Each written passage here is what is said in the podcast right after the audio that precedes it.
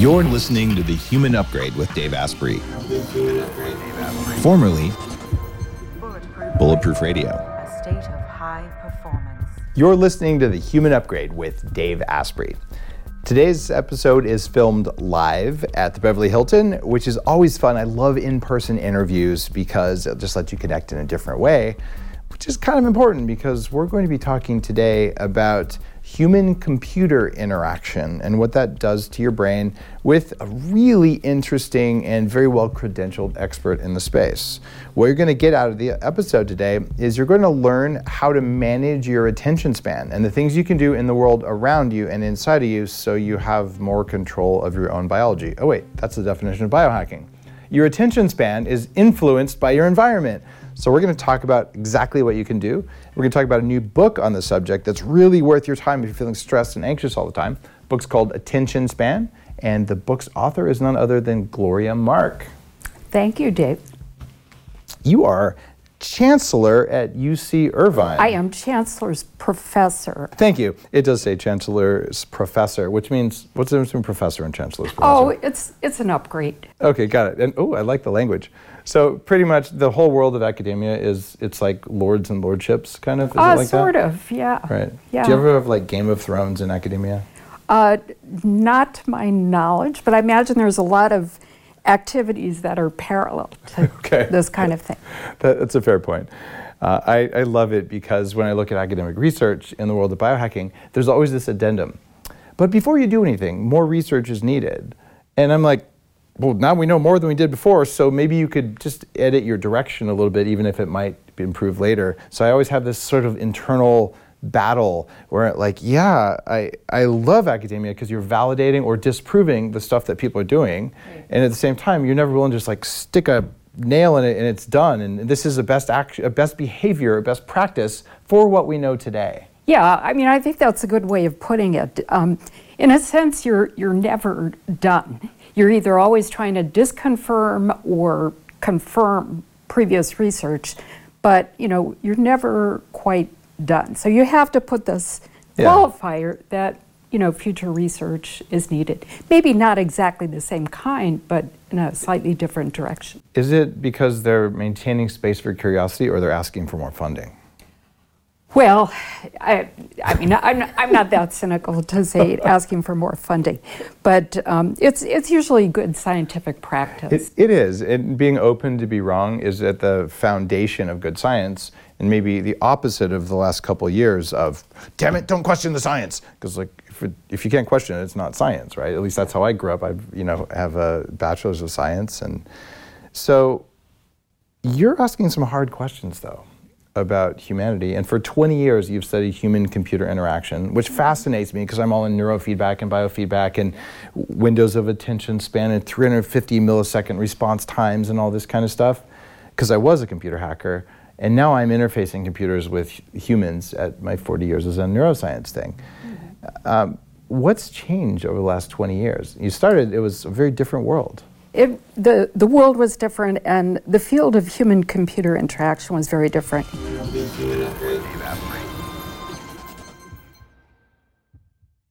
Will you indulge me for a second and imagine who you would be if you actually had more energy, if your brain fired faster and you could measure it, and you had a calmer nervous system that worked better? That's what this show, that's what my work is all about. You can be that person with a few fixes that really work. In my brand new book, Smarter Not Harder, I will teach you about the little things that make the biggest difference in your life so you can be that person. There's a new anti nutrient that you haven't heard about yet that is weakening everything you do from your workouts to your meditations. You can remove it from your diet and you'll notice a shift quickly. Learn how to get the right amount of exercise for you in the very least amount of time, and it's way less than you think. Smarter Not Harder is about simplicity and efficiency so you have more time to work on the things that matter to you. You can use the time to work on yourself or to help other people, but it's time that's yours that you're not using effectively right now. If you want to get your energy back like I did, you want to manage the stress so you can handle anything, maybe even drop the weight, check out Smarter Not Harder wherever you buy books. This is stuff you haven't seen anywhere else. Smarter Not Harder. Thank you for your support. You started, it was a very different world. It, the, the world was different, and the field of human computer interaction was very different. So, you know, the, the field has been around since the 1980s. And, you know, at first, the, the emphasis was designing the interface. How, how can we change the interface so that it's easier for people to use, whether it's a speech interface, audio interface, text based, touch interface? But uh, the field has expanded. And so now we're looking much more broadly. We're looking at how computers are integrated into our lives, into our practices. So, you know, think of the, the interface is not just confined to the screen, right? But it's, you know, thinking more broadly about how we're integrating phones, computers, tablets into our everyday practices. You actually studied fine arts, not some nerdy thing. I did. I And, did. uh, this fascinates me. You can tell you have like this amazing shirt and this necklace, and like you know, you, you have an artist's eye for the world. And then you said, oh, that wasn't enough, so then you just got a big degree in math. Well, um, you know, it's it, it's not so easy to make a living as an artist, and there are a lot of people who are so devoted to art they they would never ever change and do anything else. And I realized I was not one of those people, and I also realized, you know, I'm good at math So you and like to science. eat, I like to eat, and I didn't want to have all this additional pressure in my life of trying to make a living. So I thought I could be creative, uh, but do it in a different field, and you know I could do it with math and science. Uh, I think that's beautiful and fascinating. So you left room for art in the world, which is funny because art is a user interface as well. So good art makes you feel a certain way. Good tech makes you feel a certain way. Bad tech makes you feel another certain way, like maybe distracted and anxious. Do you use the same sensors in your body that you do for art to look at machine interaction? Oh, that's interesting.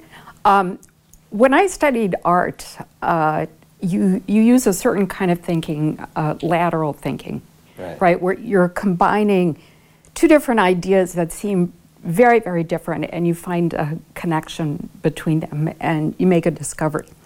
Uh, science tends to be more linear, logical reasoning. But I think that my art background really helped me a lot in approaching science because, you know, especially if you're forming hypotheses, you can really, you know, take a chance. You, you can come up with some really different idea. Um, you can think out of the box. And I think that art training uh, really helped me to, uh, to do that. So I wasn't, I didn't feel so confined. And I would actually argue that everyone who studies science should actually also study some, some art form, art, music, uh, dance, whatever. Interesting. I, I like that perspective because one of the things that art and especially movement or music does is it embodies a, a sensation. And so much of science is like from the neck up in the head, but the very best scientists found some way to tap into the wisdom of the body. And surprisingly, the relationship between master musicians and master mathematicians is very high correlation because there is math in the music and vice versa. Uh, so that, that helped you to perceive things. And over the past 20 years, like if, if, I, if I date myself, when I worked in tech, one of the big companies I worked for was acquired by a company still around today called Akamai. And Akamai was all about making website response times faster because people were losing their attention span waiting for a web page to load. And you know, we made hundreds of millions of dollars by making web pages load faster. And there was all kinds of cool tech layers and all this stuff in there. But at the end of the day, that was a major part of user interface. And then you know, where should menus be and when can you click and just be fast. What's changed from the faster is better UI from 20 years ago to where we are now? Well, you know, faster is better is um, it's, it's created an expectation and a certain norm. If, if, we, if a web page doesn't load super fast, it's going to lose people, right? So there's a lot of pressure on designers and tech companies that, you know, pages should load fast. But you know, I, if, if we back up and we think more broadly, um, what's happening with our attention when we have access to information so fast within milliseconds at our fingertips, right? It's, it's created a, a culture in a, a, a way of thinking, way of behaving that, uh, that we can also uh, switch attention very quickly. And you know, every time you have the, the least little urge that pops up in your mind, you know, you can go after it and get that information. You can get it fast. Uh, someone who contacts you, there's also expectations that are wrapped up into relationships that we have online, uh, especially with email and Slack. That if you contact someone, you expect, you know, you're going to get an answer fast. And maybe we can talk a little bit more about that later, but that's that's social capital uh, exchange. So now, since information is mostly free and mostly right away, um, it feels to me like I've been an early adopter of technology. I had the first Palm Pilot. Actually, worked for the company that acquired Palm Pilot and rolled it out in a big way, which was the great great great grandfather of the iPhone and all of that. And uh, my first email account was in I think 1991 or 92, and, and, you know this the first e-commerce ever on the planet was out of my dorm room because we didn't know to call it e-commerce. So I'm one of those tech people, uh, and every time it got faster and more accessible, it felt like my brain expanded because oh great if i need to know something it's right there and i can quickly look up that one fact about akkermansia bacteria that i couldn't quite find and then i can complete this amazing picture in my head Whereas before, you and I are both old enough to remember microfiche. Like you, you know, ride your bike to the library and go in and find a little piece of plastic and put it on an amplifier, magnifying glass thing, and scoot it around, and then read the thing, and then press a button to make a photocopy after you put a nickel in. Okay, if you're under like 35, I just explained like horse and buggy, but this is how research was done, and the internet seems like it's kind of done a lot of good in that way. So I I want to make this clear. I do not want to go back to the days of microfiche. Thank God. Okay, we got that one out of the I, way. I, I am very excited about technology. I'm very excited about innovation. Um, I just think that we we're in, we're still in the wild west. Oh yeah. Right, and we just need to think more carefully about how technology should be designed and deployed going back to what I said earlier about integrating into our practices, mm. how, how can we make a better fit so that we're, we're not exhausting people when they use technology? It's been used a lot as an example because it's kind of cool, but Bhutan, the kingdom of Bhutan, just said, look, we're measuring gross national happiness, and that's our goal. And then that changed the government behavior towards limiting tourism so people could have happier sheep and all sorts of stuff like that. It, it seems like Amazon and Google and Facebook could give two shits about how happy people are as long as they're extracting the most attention and the most money. Do you yeah. think we're going to fix that problem? uh, that's going to be a that's going to be a tough problem uh, to fix, and I think the solution has to come uh, at different levels, right? That we, we can work on it individually, we can work on it uh, at an organization level, we can work on it at a societal level. Uh, I'm not sure tech companies are going to change, right? But I think we can enact change uh, through other directions. In the book, you talk about four types of attention. Can you walk our listeners through what are the four kinds of attention? Sure. So, so let me actually um, start by saying there's, um, there's a common narrative that there are two states of attention you're focused or you're unfocused. And, uh, you know, I started reading the, uh, the academic literature on engagement and focus, and it turns out that um, people are really happy when they're focused, they're not very happy when they're unfocused. But as I, you know, I've been observing people for a very long time, and I realized there's a whole other dimension that's important in the mix, and that's how challenged are you in, in your engagement in something.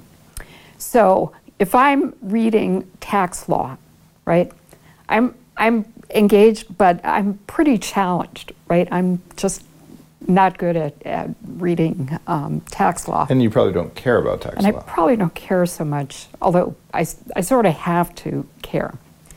Uh, on the other hand, you know, I could do something that where I'm very engaged, but not at all challenged. And um, you know, you, you can play a mindless game. You can, um, s- you know, surf the internet. You can go on to social media. I mean, there's all kinds of things you can do that engage you. Solitaire is a good example, mm-hmm. but you're you're not challenged. Your your mind is lightly engaged. So that's another type of attention. We call that rote attention. If you're not at all challenged and you're not at all engaged with something, that's boredom, right? And interestingly, the, the German word for boredom is Langeweile, which means long time. And when you're in a state of boredom, you're not really using attentional resources, right? And you've got all these spare excess resources. So what do you do with them? You pay attention to time.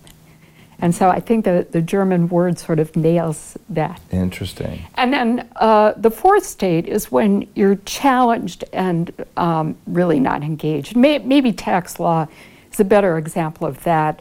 Or, you know, uh, when I talk to software developers and they have a bug and they have to fix the bug, but I hate that. That that's just a that's a pain thing when when you get there because it's just it's very frustrating. Yeah. But I guess you're still paying attention when you're frustrated because it's challenging, but you're you're pissed off. You're pissed off and you're kind of it's mandated that you have to do something you're you're not truly engaged and motivated so it's forced in it. attention. it's kind of like forced attention um, but you know it turns out we you know going back to what i said that people are happiest when they're engaged or when they're focused and least happy when they're unfocused we actually found maybe you can guess of these four different kinds of attention when are people happiest? Which type of attention?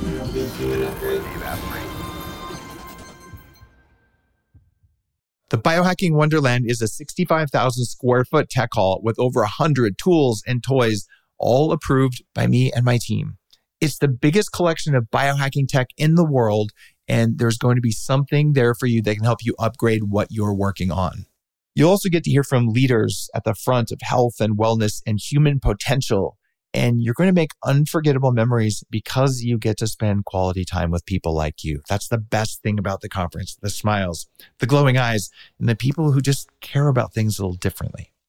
Go to biohackingconference.com, get your ticket now. It will sell out like it did last year. I've had lots of shamans and other energy people, traditional Chinese healers, all sorts of disciplines on the show, and they can take action probably using quantum stuff at a distance, but they can do things. What would happen though if you actually built a process and a system to do that? Well, it turns out there's a company who has done that. It is called a quantum upgrade, and the URL is quantumupgrade.io. And what you do is you log in and you set their system to focus on you the way an energetic healer would. And the difference is something that if you meditate a lot is actually pretty darn noticeable. And they've actually quantified the results by looking at live blood analysis and looking at the clotting levels of blood. This is new tech. It's really interesting. I think it's the real deal. I can feel it. Go to quantumupgrade.io, use code Dave, and they'll double your free trial. So you can try it for two weeks and see if you notice some shifts that you can't really put words to. That's quantumupgrade.io, use code Dave. And remember, they'll give you two weeks free with that code so you can see if you can feel it. When are people happiest? Which type of attention? Probably when they're focused. No, So engaged and challenged doesn't make them happy. No. So maybe it's rote then. it's rote. Mm. It's rote. People are happiest when they're doing easy things, when their mind is lightly engaged. Why? It's not stressful. When, when you're focused and challenged, there's a certain amount of stress. Now, you might be more rewarded after a period of time when you're focused, but you're not necessarily going to be at your happiest. Interesting. That's true. It can be tiring to be focused. Well, maybe you can explain something that I, I picked up um, early in my uh, not so successful academic career. Uh, in my undergrad, uh, I decided I was going to take two semesters in one because I'd already been I was in the end of my fifth year of my four year degree and I had another year to go. And I'm like, I have to get out of here. Like, I, I just can't do this. So I just said, I'm going to abuse myself for a semester. And I was the first guy in the school to have a laptop because I put it all on my MasterCard and paid it off over the next God knows how many years. And I'd go in class and I'd sit there. Classes are slow and boring for me. So I started playing solitaire, free cell actually. Yeah. And I played free cell the entire class, and I would just switch over whenever, like once every five minutes, the professor would say five words I should write down, and my GPA like went from 2.9 to 4.0 that semester, and everyone got so mad at me, like, "How dare you? You're playing a game during class!" And and I had like two things I'd say. Say, well, number one, how dare you look at my screen? That's private. And number two, do you want a copy of the notes I'm taking during all this so you can pass the test? And like, what do you mean? And I'd email them the Word document I was writing and they're like, oh my God. And pretty soon the other guy in the class who was really bored and we'd, we'd both play it like on the same screen. Why could I get A's when I played free cell all the time? And if I just had to sit there with someone talking real slow, I just couldn't get good grades. Okay, so my guess, right? I, I don't know for sure, but You're my an expert. You guess, have to know. Well, I, I wasn't there at the time uh, observing you. My guess is um, you picked up a lot of information because when we do rote work, we're, we're not really using our full attentional capacity. And so, you know, you're, you're doing this kind of rote activity, a little bit mindless. You know, you have to do a little bit of thinking with solitaire, but you probably were picking up quite a bit.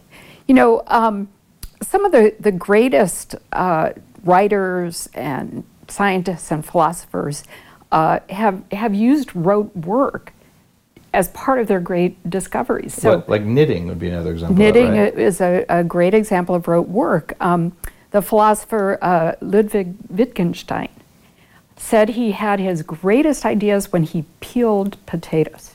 Mm. Now, you know, you have to be somewhat engaged when you peel potatoes because otherwise you're going to cut pe- peel your thumb, right? peel your thumb.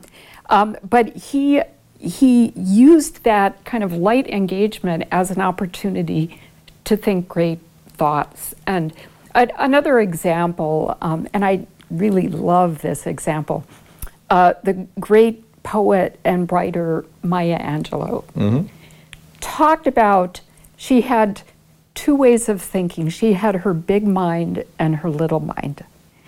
And her big mind was what she used when she when she did deep thought, when she produced her great work. Her little mind was used uh, for replenishing herself. She she did crossword puzzles. She did easy things. She actually did her work in a hotel room. So she rented a hotel room by the day, and she brought with her. Um, a, a notepad to write on, a bottle of sherry, and crossword puzzles. Wow. And she would alternate between um, invoking her big mind and her little mind. And so you can think of both of these components of our thinking as really important, right? They're, they're necessary. Big mind is requires exertion, right? And little mind is what you do to replenish, step back, refresh. And in the meantime, you know, ideas might be churning around in the back of your mind. They're incubating, and when you come back to big mind, you've maybe got some good ideas. So instead of taking a nap, like Winston Churchill did, you just do something that's rote.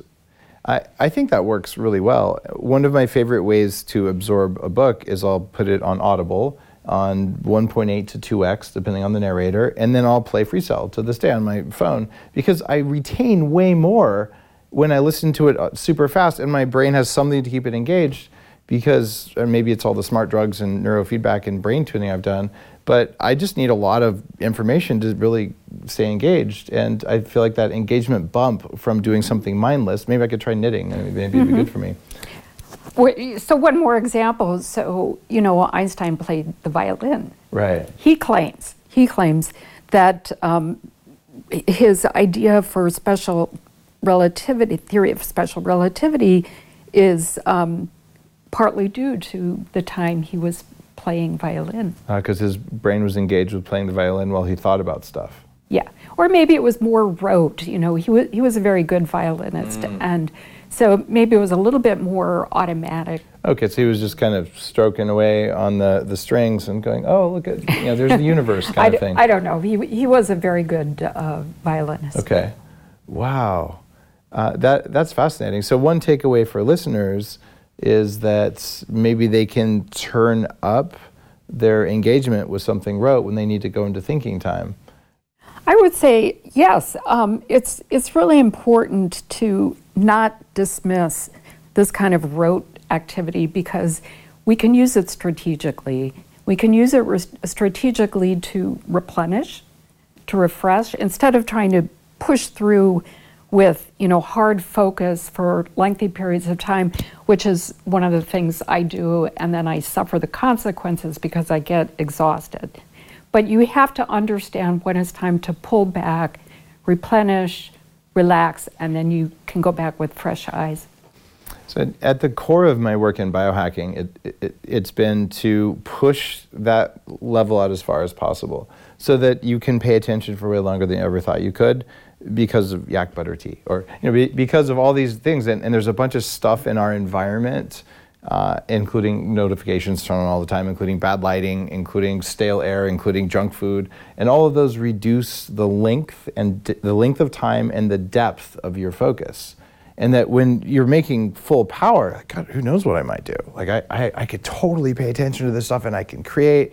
And then you take some artificial sweetener and you know whatever other you know digital opium of choice and all of a sudden you're just like i'm so tired. I could go five minutes and i need a break. Yeah well you know also we we have a limited capacity of attentional resources so think of your attentional capacity your resources as very precious right mm-hmm. and we have to think very carefully how, how do we allocate them right? And we don't want to be drained of these resources because then you can't function very well at all. And, you know, I've come to become more aware of when I'm heading toward, you know, being on, on low, you know, when my mm. tank of resources is just draining. And it's a signal to me to stop, pull back, and, you know, do something so that I'm more refreshed. In several of my books, and certainly on lots of episodes, I've talked about decision fatigue and the famous study from Israel where the parole board lets people out in the morning because it's easy to say sure, and by the time they're after lunch, yeah, after lunch, yeah, like when they get the, the dip after lunch, when then like suddenly, oh, I I I'm just too tired to say yes, so like you have no chance of getting out if you're late in the day. Um, how related is attention to decision fatigue? Is it the same energy? Is it the same part of the brain? Uh, so, you know, if you have to exert a lot of effort for making decisions, yeah, you're using up your, your cognitive resources, especially if you're replaying events, replaying scenarios over and over in your mind. Uh, this, yeah, you're, you're using up resources. So, in that sense, it's, um, there is a parallel. Okay. That, that makes sense. There's a parallel. So you get tired from focusing too long. I have found that you can train your focus with neurofeedback. I, I can focus, and so can Zen master people. I can focus for very long periods of time without getting bored, or if boredom happens, it just goes away, and you just focus, focus, focus.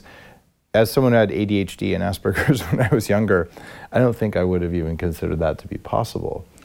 Um, but let, let me ask you this kind of focus, which of course I, I would love to mm-hmm. achieve how, how much challenge is involved in this? Um, let's see. Very, very little now. But when I started, you know, focus on the dot. And you're like 10 seconds later, you're like focusing on, you know, what's for lunch or whatever. Um, I can focus on the dot for minutes and minutes and minutes. And it's not effortful, it's just like it's a command. Hmm. But to get there it took hours and hours of, of training where every time I lose focus, the sounds that I was hearing would change. And then mm-hmm. that engages the ego to say, well, I don't want to lose the video game, I better learn to focus again. So you can engage like automated mm-hmm. operating system parts to train focus. Mm-hmm. Similarly, like Zazen meditation, which is more for like a warrior caste in Japan, it's meditate on a, on a dot at your feet with your head at a certain angle. And that's just focus training versus, say, if you're doing a meditation for farmers. Uh, a farmer meditation is less focused and more diffuse and more around you know, emotions flowing through and all. So it could be a, an individual brain thing, but I, I have found with training 1,500 people doing neurofeedback um, that attention is trainable uh, so that you can have way above average, many, many standards of deviation above Yeah. average. And Yeah. I think that's something that executives and people who really want to go places, they need to do it via some way or another. Because what have you seen? You measured the average attention span looking at a computer Yeah. back in 2004. What did you find? So, you know, back in 2004, when we first started measuring this, we found uh, attention span on any screen averaged two and a half minutes.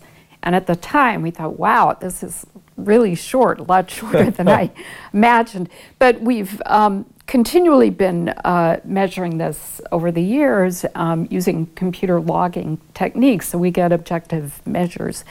And in the last five years or so, um, it's with the reached a steady state of about 47 seconds on any screen.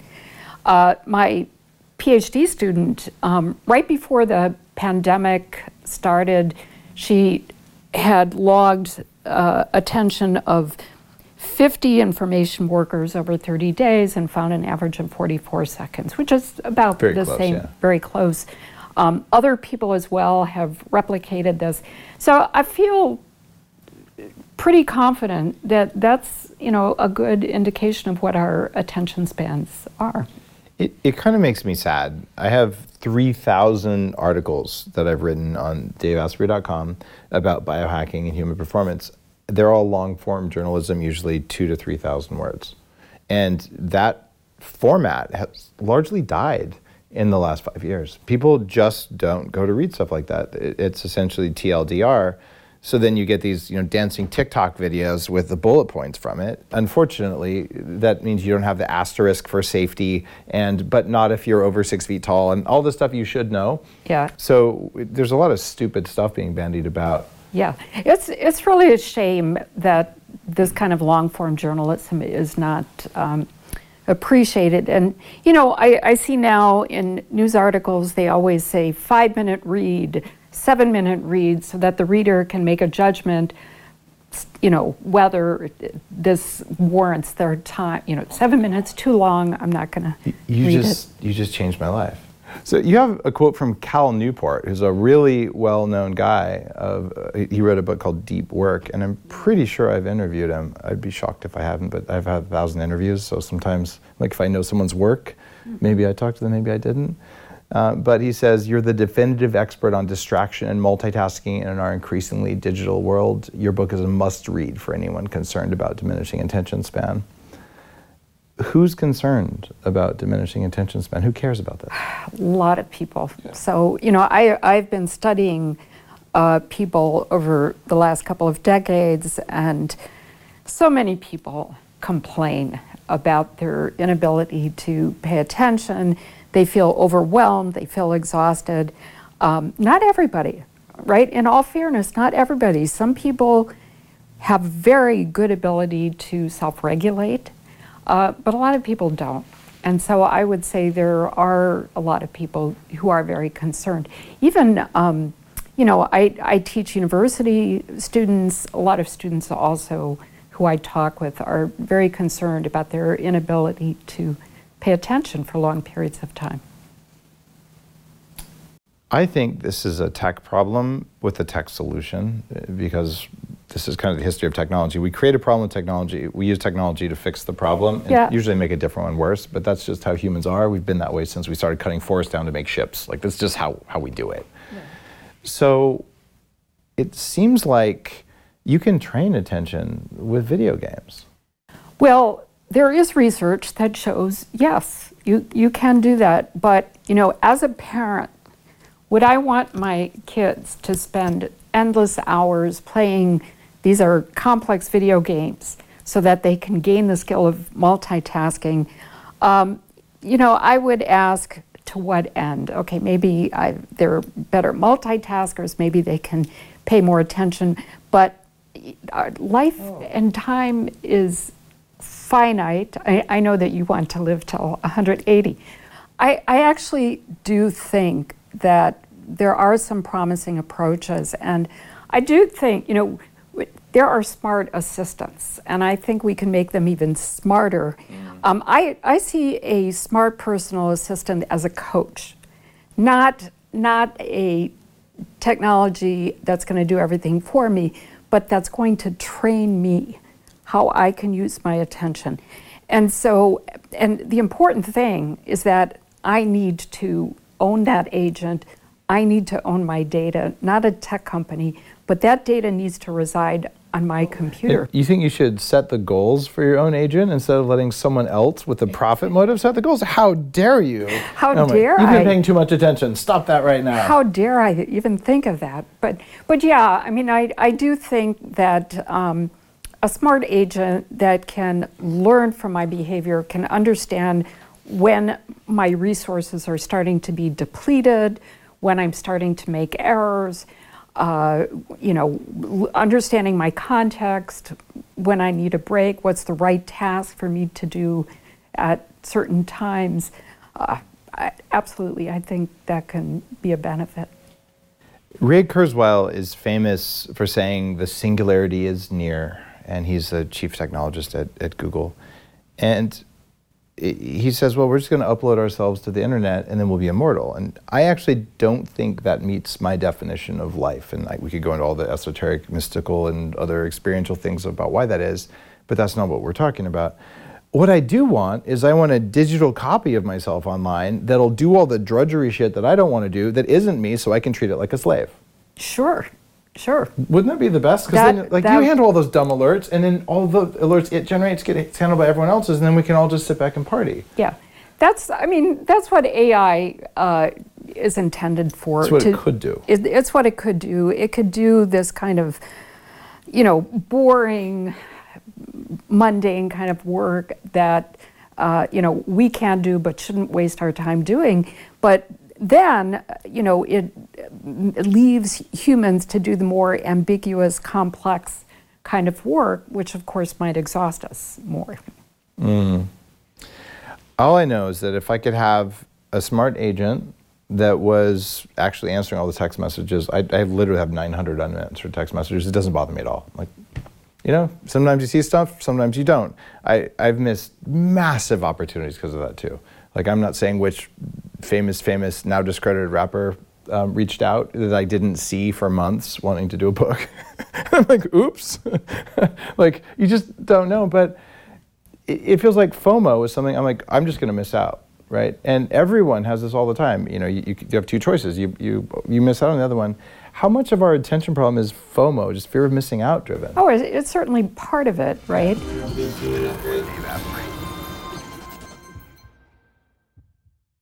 What if there was a way to feel younger for longer? Well, there is. Your body needs something called the NAD plus molecule to help you age well. When you're young, your body makes a lot of NAD plus, and that helps you make energy. It helps you keep your DNA healthy, absorb nutrients well, and it protects your cells from stress. But once you hit about 30, your NAD plus levels start to drop. The good news is that longevity scientists have found some things that can help, like niacin, niacinamide, and niagen. They help your body make more NAD plus even as you age. All three of these are in an amazing formula called Qualia NAD plus. Check out Qualia NAD plus risk-free for up to 100 days at neurohacker.com slash Dave15 to save an extra 15%. That's neurohacker.com slash Dave15, Qualia NAD plus. It's what I use. You're listening to The Human Upgrade with Dave Asprey. How much of our attention problem is FOMO, just fear of missing out driven? Oh, it's certainly part of it, right? But you know, it's also um, we're, we're social beings, right? And there are there's so much social dynamics that's intertwined with the internet, our relationship with the internet. So there's um, I talked about social capital earlier. The internet is a marketplace of social capital. You do a favor for me, I'm going to do a favor for you. I'm going to answer your email because at some point I hope you're going to answer mine, or I hope to get some kind of resources back by mm-hmm. answering your email. There's power relations wrapped up in the internet, identity. You know, people are concerned about maintaining identity. So there's we are social beings, and there's so much of that that's that's involved in the internet. But fear of missing out is just one part of it. I saw a couple studies, maybe five, six years ago, that talked about the the brain benefits, the cognitive benefits of reading 20 minutes of fiction every day. Mm. And it was any kind of fiction that required you to paint a picture in your head and imagine what you were seeing and that it, it really just had broad uh, whole brain benefits.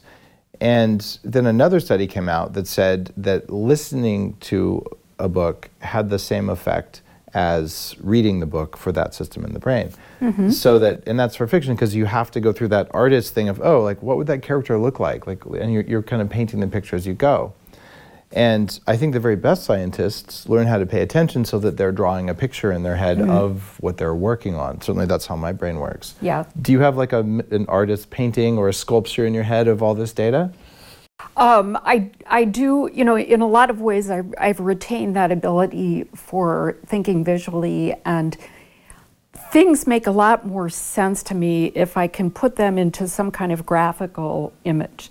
So if I'm trying to think of some framework, I have to think of it in terms of something visual, 2D you, or you build 3D. a visual framework. Yeah. Same thing for all my books. I end up drawing out um, the most important things as a graphic, and then once I do that, they're locked in there forever. Or I have to teach it, or and you, if the whiteboard, then it's done, and you've taught for 20 years, which makes you really good at that, right? There's a new trend where people, usually young people, are saying you know what, I'm going to do the minimum required in my job. I'm burned out, I'm tired, I'm stressed. So I'm not going to quit. I'm just going to show up and not do anything until I get fired. I see. And it feels like that might be tied to this kind of burnout from just constant hits on our attention span. What do you think about that whole system? Uh, it, it could be tied to burnout. It could be tied to just that, you know, the work is not designed to be interesting or engaging. So, you know, there's this term called presenteeism, right? How can a person have greater presenteeism in the workplace, which means greater motivation, engagement, interest, excitement in their job? So it seems like, you know, there's something about either the design of work, uh, could, could be the work environment, could be colleagues, uh, th- this could all play a role. So I would say, you know, certainly our um, short attention spans uh, could have something to do with it, but I think it's a much bigger problem. Okay, so it's a systemic stress, and it's a work design thing. Yeah. Uh, and if a job is terribly boring and requires lots of attention switching, uh, that's just a recipe for burnout. Yeah. I, I feel for all the Amazon work uh, warehouse employees and yeah. things like that. I worked in a warehouse for five years, putting auto parts in boxes, and it was some of the most horrible, mind-numbing work I could ever imagine. I'd listen to a radio talk show because we didn't have podcasts back then. This was like yeah. early '90s, so there was nothing uh, visually stimulating worth listening to, and I just push a card around all day long and like read numbers from lists, and I I would never wish that on anyone. Yeah. Uh, and now it's far more stressful because they're measuring like your number of heartbeats and they penalize you if your heart beats too many times oh, or whatever that. Yeah, that's really um, bad. How would you go about using your knowledge of attention span to make a boring job better? How to make a boring job better? Well, um, I, I would go back to the design of the job and I would try to introduce variation. I, I once also worked in this assembly line kind of Okay, you know the- thing. you know the I, feeling, right? In fact, I, I didn't even last a day. I, I quit by three, three o'clock. I, I would just watch the, the clock move. So I, I think their variation needs to be tied in. People need to have some kind of stake in what they're doing. Um, so, you know, they, they need to feel that if they perform well, they're, they're getting some kind of benefit from it more than just pay, mm-hmm. right? So they have to, you know, there needs to be careful thought into what you can do to make something fulfilling, right? And even, you know, something that's really boring. I mean, let me let me give you a thought experiment. Imagine you owned a company and this company or seven, w- well i know you well okay uh, let's pretend you don't own your seven companies but let's imagine you own a company and this company is um, you're, you're shipping um, i don't know widgets, widgets right? And um, you know you're, you're the ceo of this widget inc. Maybe all of a sudden that uh, doing this boring packing it- you know, maybe it starts to have meaning for you because you're the CEO, you've got, you know, you own a stake in it. So mm-hmm. I'm just throwing this out as an example that, you know, if, if something can be made more meaningful and, you know, it involves some creativity to think how it can be designed to be more meaningful, then people might be less So adding meaning means that it becomes less boring. And it, this goes back to flow states, which you also talk about a little Yeah. bit in the book. One of the things, the greatest thing I believe that creates flow states is service to others. And you could also do extreme skiing or you know, put your life and limb in jeopardy, but usually over time, you, you're, you're kind of flipping the roulette wheel, you're going to land on green one of those times and hit a tree. So I don't think you know extreme sports and endurance and all that is a, is a longevity way to approach flow. But helping other people, even in small ways, will turn that on according to research. So maybe there's some flow stuff in there. But you know something about attention, multitasking, and flow. Tell me about the flow story of attention. Right. So um, there is a myth that flow is uh, a you know regular occurrence in the knowledge workplace. Uh, it's actually very rare, and it has to do with the nature of the work. Right. There's um, you know I used to be an artist. And I knew how to get into a flow state, and I got into a flow state almost every day. It was the nature of the work I was doing, I was creating. Um, but, you know, for most knowledge workers who write reports or, you know, here analyzing, crunching out numbers on a spreadsheet or doing email, this kind of work is just not conducive to flow. Flow is about using your skill at an optimal level. Uh, you can't, uh, the, you can't, the, the thing you're doing, the task you're doing can't require more skill than you have because then you wouldn't be in flow. It, if it requires less skill, you're not going to be in flow, right? So you have to surf right at that edge. you have to be at that sweet spot. If you're watching a Netflix film, you're not in flow. You're engaged, but you're not in flow. It's about using your skill at an optimal level, and, and that's when you're most creative. But you know, if a person, if, if you're a knowledge worker and you want to achieve flow, um, there are things you can do to achieve flow. Get, you know, you can find a hobby that you're passionate about.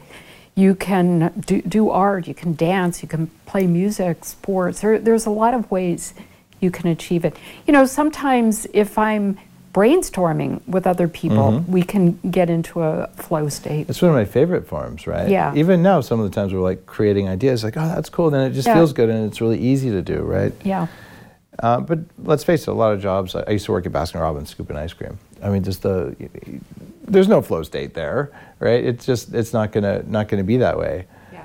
Um, so let's assume that most jobs aren't going to do it. Most of us are going to create flow state via other things that we do. Even video gaming can put you in a state of Oh, flow. Oh, absolutely. Yeah. Or, or coding, complex coding. Yes, for sure. A lot of coders say they get into flow. I do it from writing too, and I, I try to explain to my team I'm like, look, it takes me about 45 minutes to go into writing mode.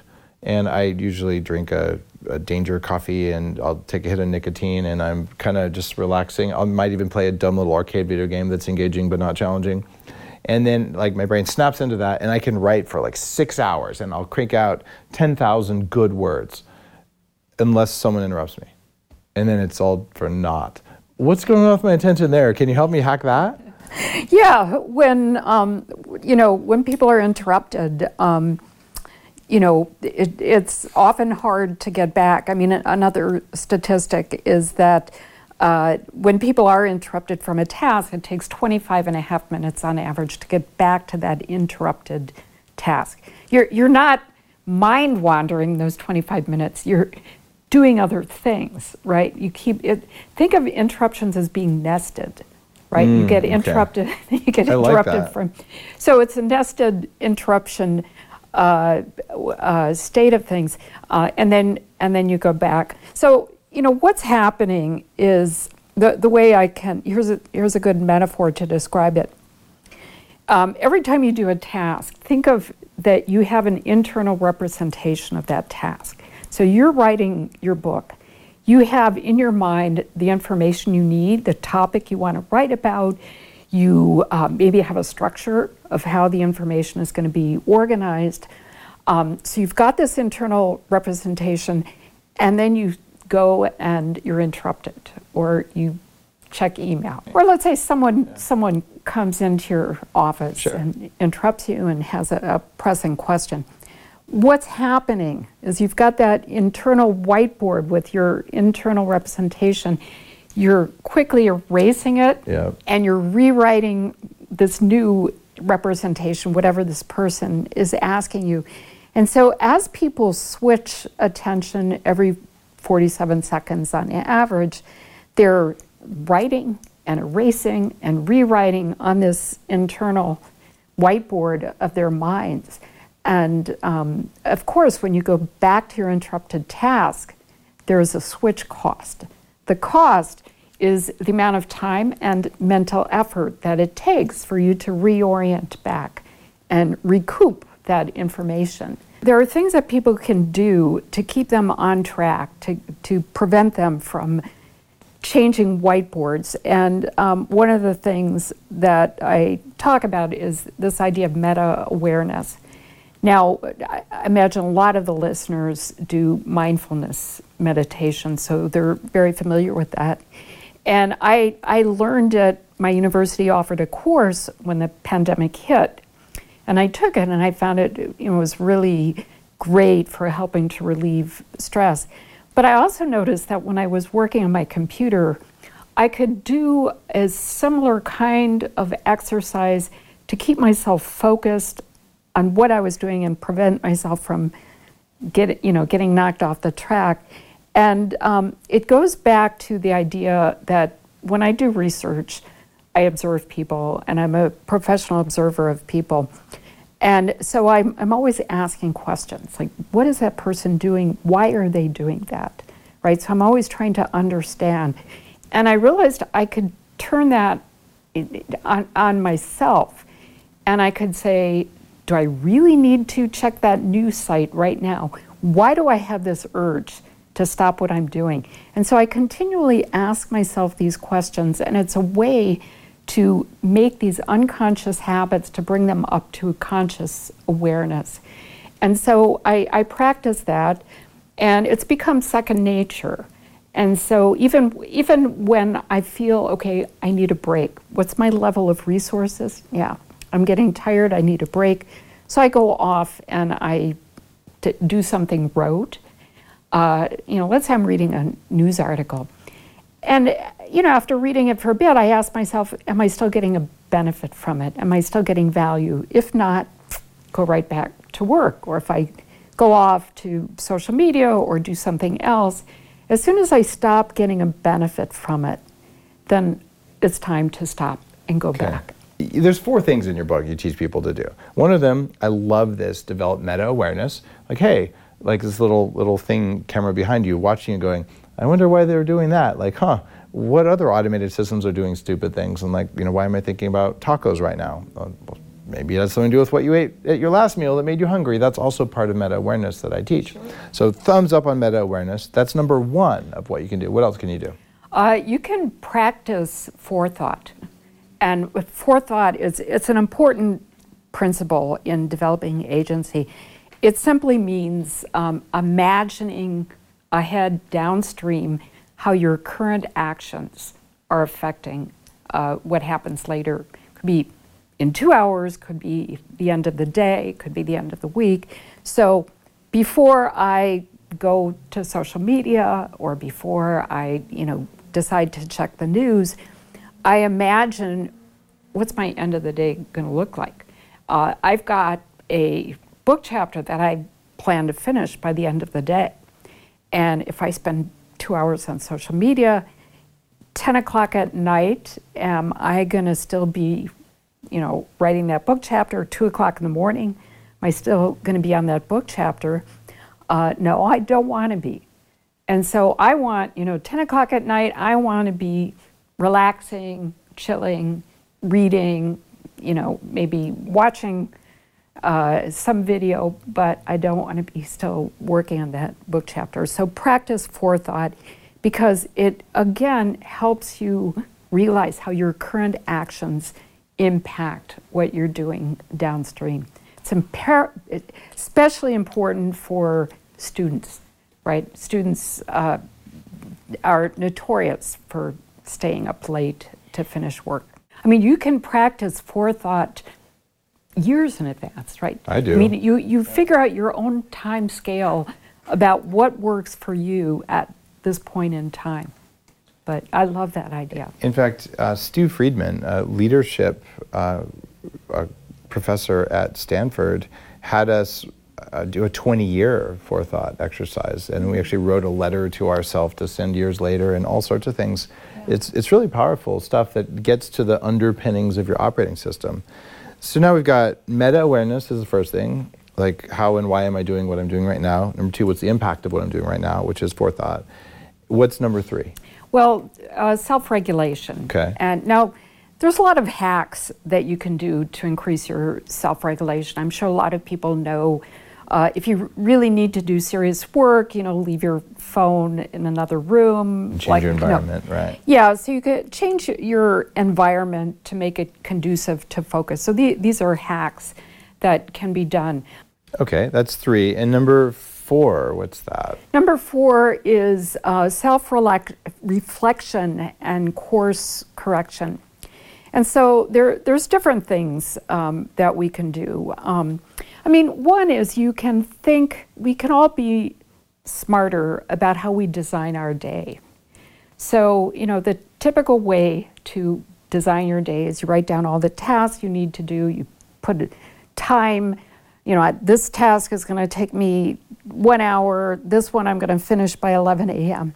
But the, the smarter way to do it is to consider that our different tasks require different amounts of mental effort and to arrange them in such a way that you're you're not doing one hard task after another to you know wipe yourself out but to realize that we have rhythms of our attention. And this is what we found empirically that people have times when they're at their peak in focus when their mental resources are you know their tank is full and there's other times when their resources are less. Um, and it's it's you know there are individual differences. For some people, your peak is at 11 a.m. It's a circadian For, kind yes, of thing, right? Yeah. Plus, it also has to do with um, from the time you wake up in the morning, your your resources are gradually declining. But it's important to be aware of what your own personal peak of uh, focused attention is, and to design your day so that you do your hardest tasks and those that require the most creativity at, at that peak. So, um, the other thing to uh, keep in mind when you design your day is that um, tasks have an emotional valence, which means there's an emotional quality associated with them. So, some things make us happy, some things are, you know, not so fun to do. And so, again, when you design your day, you know, arrange your tasks so that you know if you have to let's say you have a meeting with someone who you're this is a very difficult person then you want to uh, create a break afterwards or you know do something fun or something that's enjoyable after. So you're not just you know doing one uh, task that invokes negativity after the other. So you want to think about it, achieving a balance. Um, uh, there's there's a um, one of my favorite things is that in uh, Japan there's a, a, phrase which means um, negative space or quiet time, and the the actual Japanese word escapes me. Is it because you're distracted? Because no, not because I'm distracted. Because I'm I'm not a Japanese speaker, and I'm. I wouldn't remember it either. but anyways, it's the idea that when you design your day, you deliberately design in negative space or time for contemplation or times for breaks. Consider it as important as the time you're devoting for hard work. Think wow. of Maya Angelou big mind and little mind. You want to design in time for little mind, and you want to do it deliberately. And, um, you know, when I was a visual artist, uh, we learned that the negative space in a painting is as important as, as the image that you're creating. You have to be very aware of that negative space. It helps define and it gives importance to the image you're creating. So it's the same when we design our day. We want to think about that negative space and you know think about it in a meaningful way and how it can be used to um, to support uh, the rest of your day when you really want to do hard creative work. I have room to improve on on that part of it. I'm always saying I my most productive days are when I have an hour and I'm just going to call people and text people and you know do stuff. Uh, and then uh, my days are almost always, I, you know, this, that, just back to back to back. Uh, and I think most executives have this because, especially if you're working with someone to schedule your time, or even if you're scheduling your own time. Oh, I scheduled you know 45 minutes of do nothing time, but here's a cool thing to do. I'm going to put it in there, and then I'll do my contemplation later. What's the trick for protecting your contemplation time? Well, if you, um, it, it's the same trick you would use when you schedule something important that you have to do. As long as you realize this is really important, you have to protect this time. You, you write that into your schedule, right? Right. Part of me thinks then, all right, the right thing to do is is to say, you know, there's a bonus if I if I actually achieve 70% of my scheduled contemplation times this quarter uh, for my staff who helps me to schedule my day, the problem is I know that I'm the one who's probably going to say, yeah, I know we had contemplation, but I'm going to call this guy because like there's a deal happening or because I want to talk to this neuroscientist. And I, I, feel like I would be the one who would do it, and then my uh, assistants would be pissed at me because I took away their bonus. So I have to solve that one, right? we all have to solve that. Okay. So there's one problem. We spent at least five minutes, which is way too long talking about these four things. So maybe we should get up and do like a TikTok dance and point at things, and then we could have the four things. yes. then, then people would pay attention. Tell me the four things that give you agency in the digital world, Gloria Mark, PhD. The first is meta awareness, intentionality. Number two, forethought. Number three, self regulation. Number four, self reflection and course correction. And if you had to absorb this in that amount of time, you need to read attention span because maybe it takes more than 30 seconds to explain this. That's funny. All right, that was fun.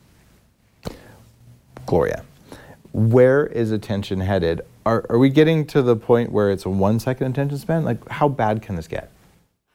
You know, I, I'm hoping we've reached the nadir of uh, of art limits. It's it's it's hard to say. I I'm an optimist, and you know historically we there have always been doomsayers. You know, when the printing press was invented, people say, "Oh no, it's going to ruin our attention."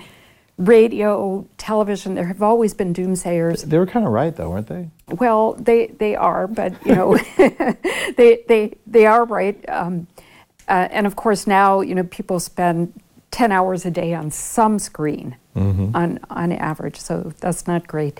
But I, I am an optimist, and I think that the pendulum will swing back the other way. I, I do think whether it's a tech solution, whether people just get so fed up with being distracted and you know and wanting to imp- people who want to improve themselves you know they might eventually decide that they're going to do something about it so i'm optimistic that there will be a change and i, I hope that my my research wakes people up it is waking people up. And the idea here is that if you want to perform well in the world, you want to build a company, you want to have a successful family, successful life, successful whatever success is to you, you must cultivate a firewall for your attention that you control.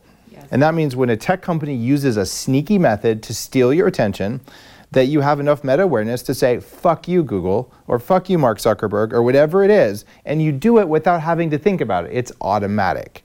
I will tell you right now, I do not see ads on my screen because I have programmed my eyes to not look at them and it's automatic. I, I don't know what they say, I'm not reading them. And you can do that. But you're in charge of your attention, you're in charge of your biology, you're in charge of those things, and it's an intrinsic right. And you can give it away a little drip at a time, or you can just say, This is mine and it's inviolable. And part of being a biohacker is that hackers are the people who control systems. They control their own system and they control other systems as necessary and convenient in the environment around them. You can control the algorithms, you can control AI, and you can be unprogrammable.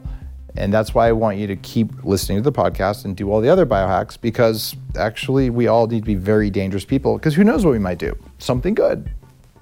I'll see you all on the next episode. In the meantime, you might want to pick up a actual paper copy or an audible version of Attention Span by Gloria Mark. Gloria, thanks for coming in from Irvine. Thank you so much, Dave. It was a lot of fun. You're listening to The Human Upgrade with Dave Asprey.